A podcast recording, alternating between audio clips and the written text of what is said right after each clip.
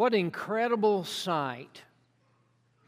What an incredible sight it must have been for these people back 2,000 years ago living in this small fishing village called Capernaum on the edge of the Sea of Galilee. When at a particular moment, a, a, day that Mark records in Mark chapter 3 and beginning in verse 7, when they were able to look across those fields or maybe look at what was coming to their city and see this incredible multitude of people descending upon them to see thousands of people, some from Jerusalem, some from Judea, some from Tyre, some from the region of Sidon. There were thousands of people from, from all over, and they were coming to the sea. And as you looked out and you saw this great multitude, here, here's what you saw you saw a lone figure out in front of this great multitude leading them. When he paused, they paused. When he turned to the left, they turned to the left. When he stopped, they stopped. When he sat down, they sat down. It was obvious that this man named Jesus was their leader. And it only makes sense that he was their leader. You see, they've been following him and, and, and they heard him teach, teach in ways that nobody else, with authority like nobody else had ever taught.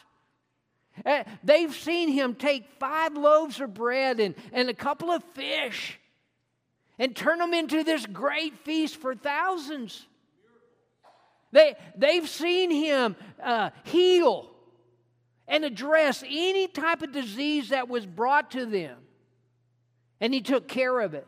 They've seen him control and be in charge of demons that obeyed his every command.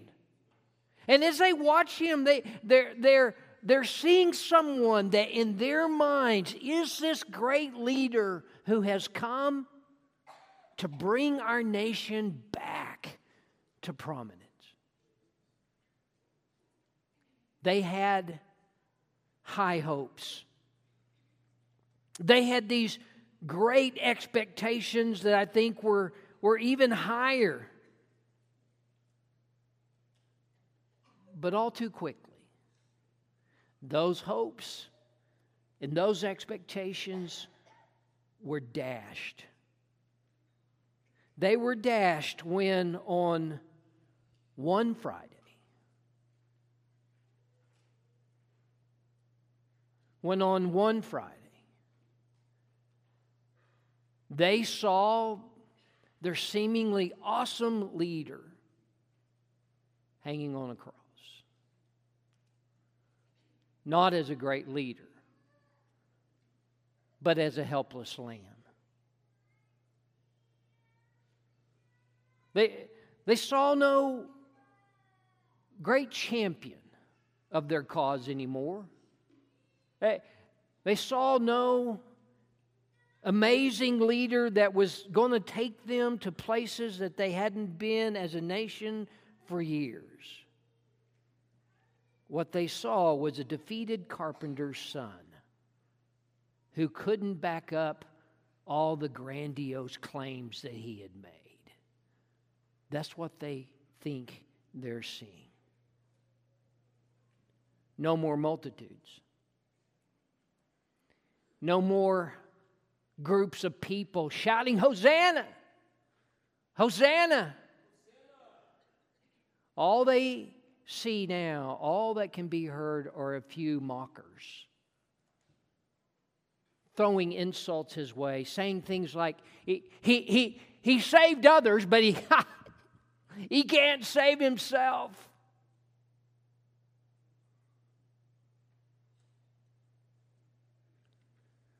No more multitudes.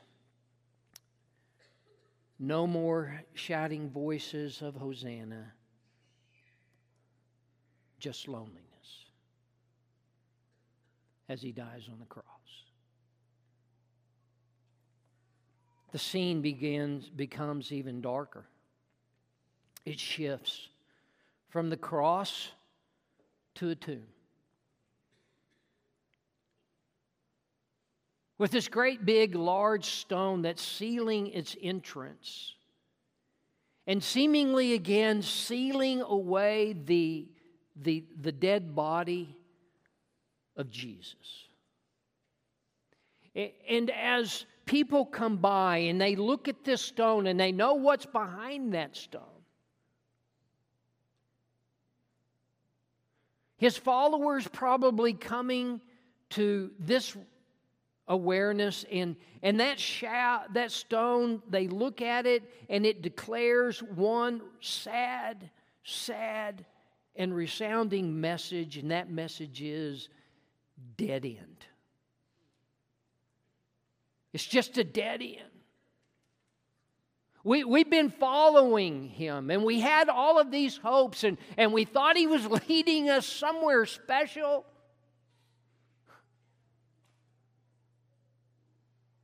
but it's a dead end.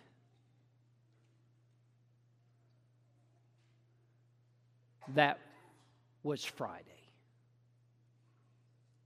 But then came Sunday. It's on Sunday that in an instant, this very sad and disappointing scene is interrupted with the voice of an angel that says, He is not here. He's risen. Don't look for him here. He's not here anymore. He's risen. He's our risen Lord. You see, it appeared that this was a dead end. But in truth, it was just the beginning. It was an instant that declared the greatness and the magnitude of who Jesus really was. That he was just exactly who he said he was, that he was the Son of God. And he was the Son of God who, who not only had the power to lay down his life, but he had the power to take it up again, like he said. He, he, he was the one who wasn't just the leader that they thought he was. He was the greatest leader ever known to mankind. You see, he wasn't a great leader because of all of his teachings. He wasn't a great leader because uh, of even his miracles. He wasn't a great leader because he was going to change the political landscape of his day. He's now a great, the greatest leader because he's leading people to their eternal salvation. He's leading them beyond the despair of upcoming sin and death in their lives. He has become the Messiah who was raised, who became the spiritual leader of our salvation and eternal life. This is the gospel story. This is a story that always takes center stage on the day known as Easter. But it's a story that looks backwards. It's a story that looks backwards to a very, very important, essential moment in time. It is the crux of the Gospels. It's the crux of the good news. It's a very heartbeat of the life of Jesus Christ, which is that He lived and He died and he was buried, and he became the Redeemer of all who were lost. That's to look backwards. But as we turn the last page of the Gospel of John, and we turn the page and, and we enter into the narrative of Acts, we're going to see a whole different Jesus.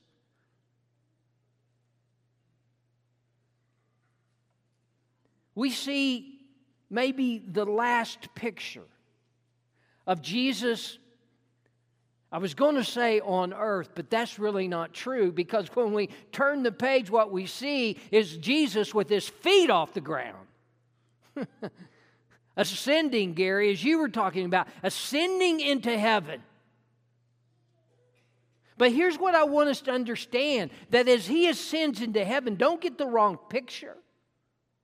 Don't just get this picture and think maybe Jesus in his mind is saying, hey, listen, I'm just going home.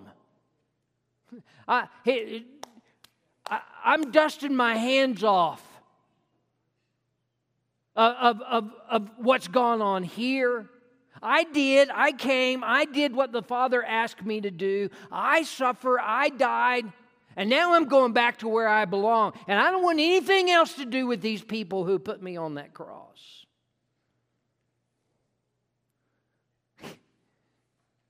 He wasn't going home to get rid of us. Huh. He wasn't going home to detach himself, as Bill so uh, uh, beautifully told us last week, from humanity, from us. That's not what he was going back to heaven for. He was going back to be the reigning champion of our salvation. That's why he was going home. He was going home for you, and he was going home for me.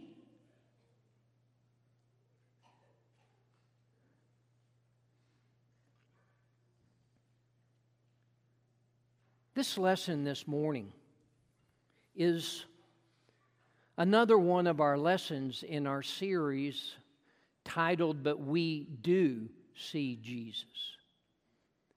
And this, this lesson, as, it, as it's been in our series, is, is connected to this idea of seeing Jesus.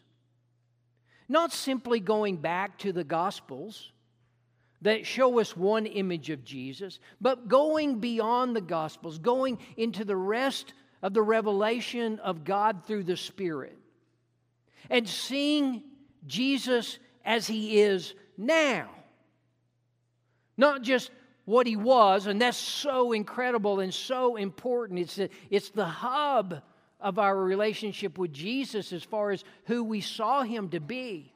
But it's now that we want to see who he is today and how he's doing and living for us. We no longer see him leading his followers, leading maybe possibly thousands down to the sea. What we're seeing and what we're going to see today, and what we want to realize about our Jesus now, is He's leading millions. And He's leading millions. Not to some place here on earth, but He's leading millions to the glory of heaven.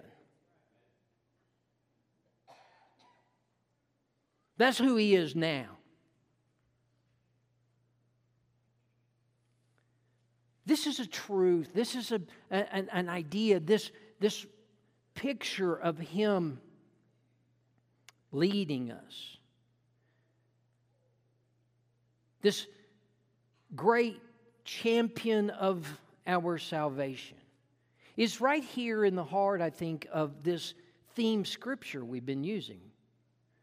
Hebrews chapter 2, 9 through 10. We looked at this scripture every single week, I think. It's right here when, when the Hebrew writer says, But we do see him, right? Who was made for a little while lower than the angels, namely Jesus, because of the suffering of death, crowned with glory and honor, so that by the grace of God he might taste death for everyone. For it was fitting for him for whom are all things and through whom are all things. In bringing many sons to glory, to perfect the author of their, of our salvation through suffering. You see, the picture here is yes, for a little while he took on the human frame. For a little while he was made lower than the angels. For a little while he had to suffer. For a little while he had to uh, die and be entombed. And he did that in order that he might be able to taste of death for us, for all of humanity. But that was just for a little while. But now we no longer see him like that. We see him, as the writer says, crowned. Not with the ignobility of this world, but we see him crowned with glory and with honor at the very right hand of God eternal. He is crowned the author of our salvation. Well, maybe you noticed, and maybe you're asking, so which is it? Is he the champion of our salvation or is he the author of our salvation? Well, here's what's interesting about this passage of Scripture. This word author that he says, the author of our salvation, is a word in the Greek, archegos. And what's interesting about this word is that, yes, sometimes it is translated as author. But sometimes, like in Acts chapter 5 and verse 13, or Acts chapter 3, I'll, I'll, start there in chapter 3 and verse 15, it's translated as prince, at least in the New American Standard. But also over in Acts chapter 5 and verse 31, it's translated, same word, as leader, author, prince, leader, same word. But here's the interesting thing that I've discovered is that for the person in the first century who spoke Greek, this same word was also a word that they could lo- use and say, champion. The champion of the cause. They would look at someone and they would say, some might say, there goes the leader. There's the beginner of our cause. But it was just as right, and they might say, there he is the champion of our cause. And so this morning, I want us to look, yes, at the author and the leader, but I want us to see Jesus as our ever living champion.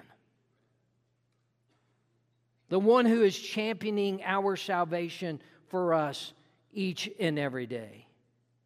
You see, Jesus didn't just author, He didn't just create and found our salvation 2,000 years ago on the cross, He is now championing our salvation every single day.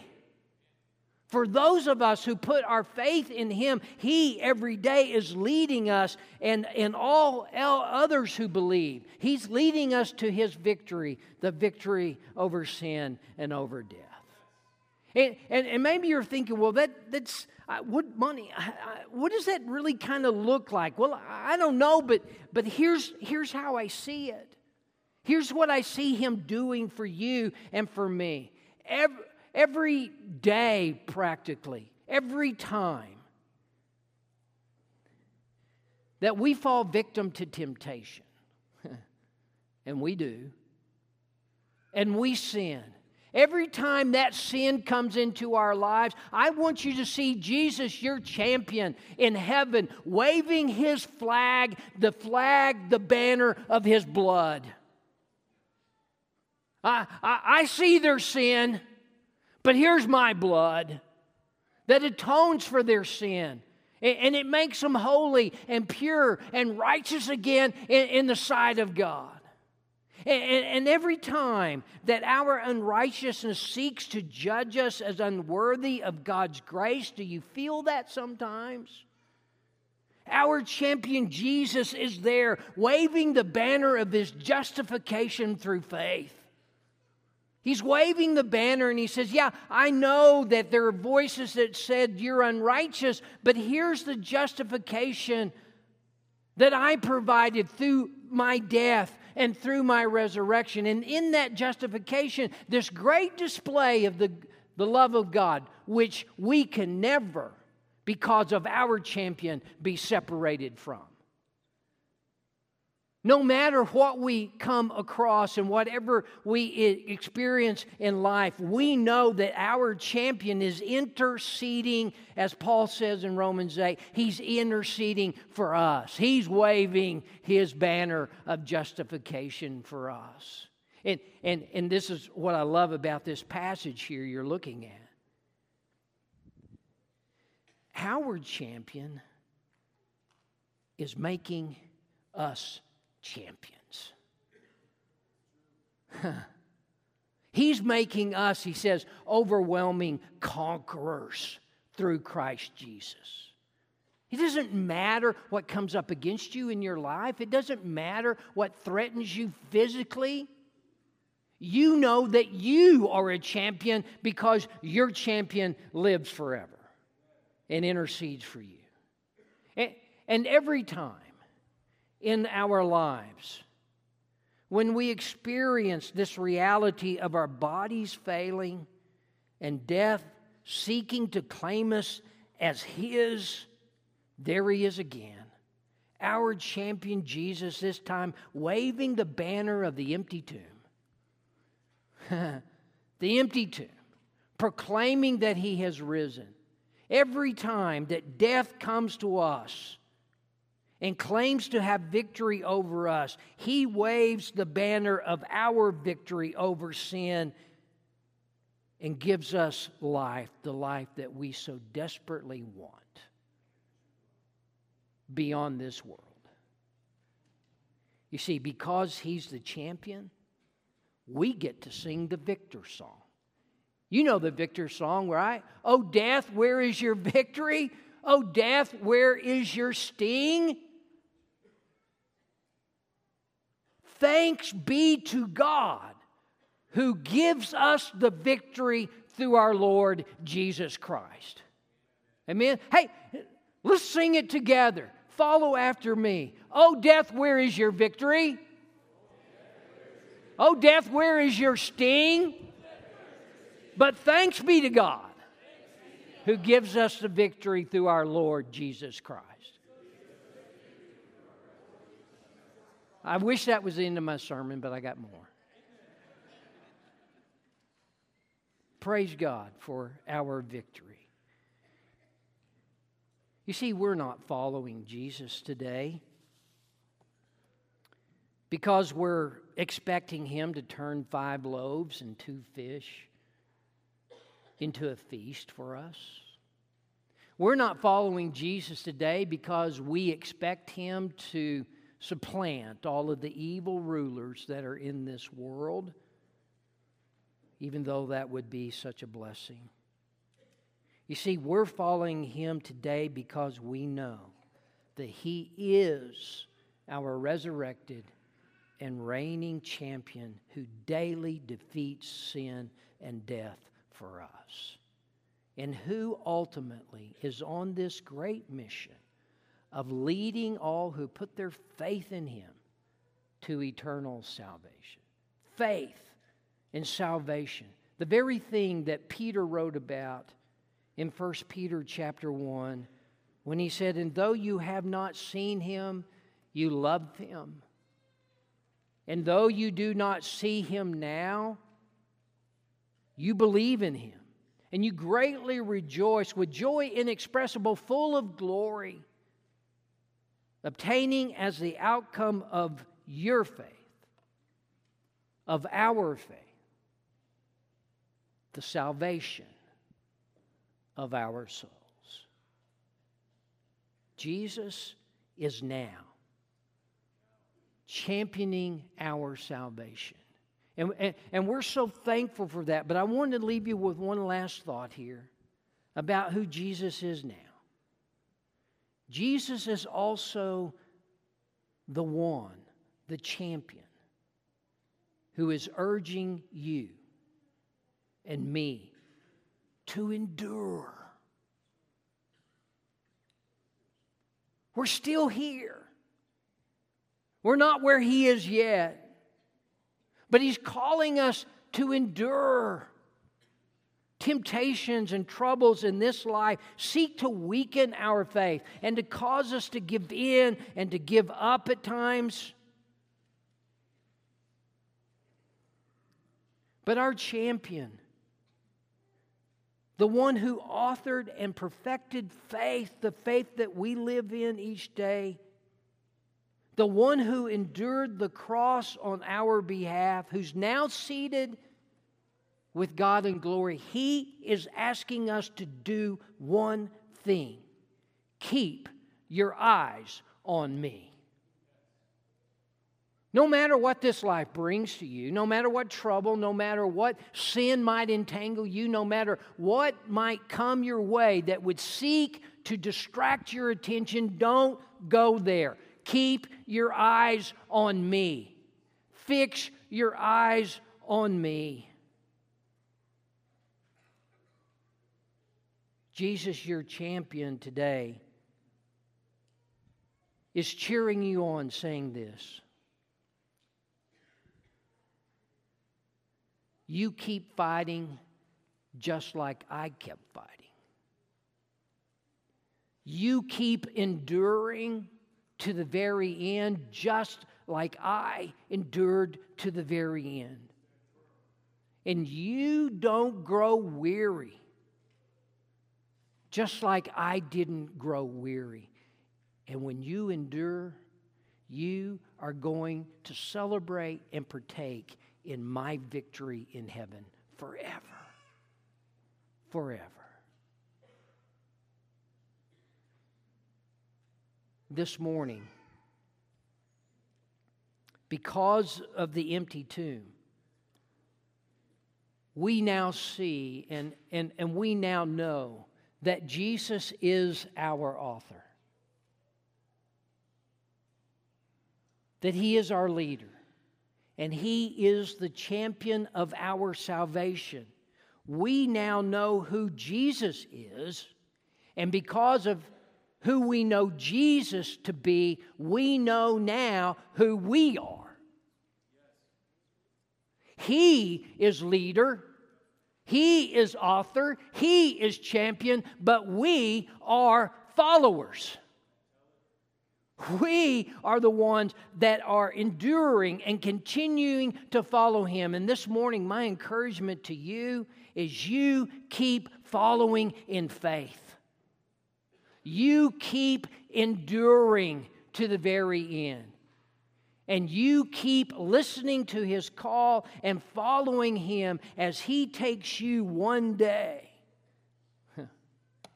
not to the shores of Galilee, but to the very shores of heaven itself.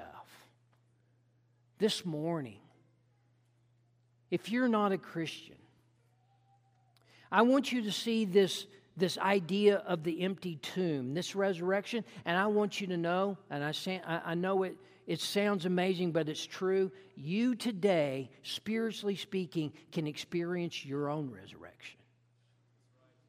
You can enter into the waters of baptism by putting your faith in Jesus, repenting of your sins, and He's going to bring you, He's going to resurrect you to be new and holy and righteous in the sight of God. And He's going to place you in the family of the saved. Would you not have a resurrection today while we stand and while we sing?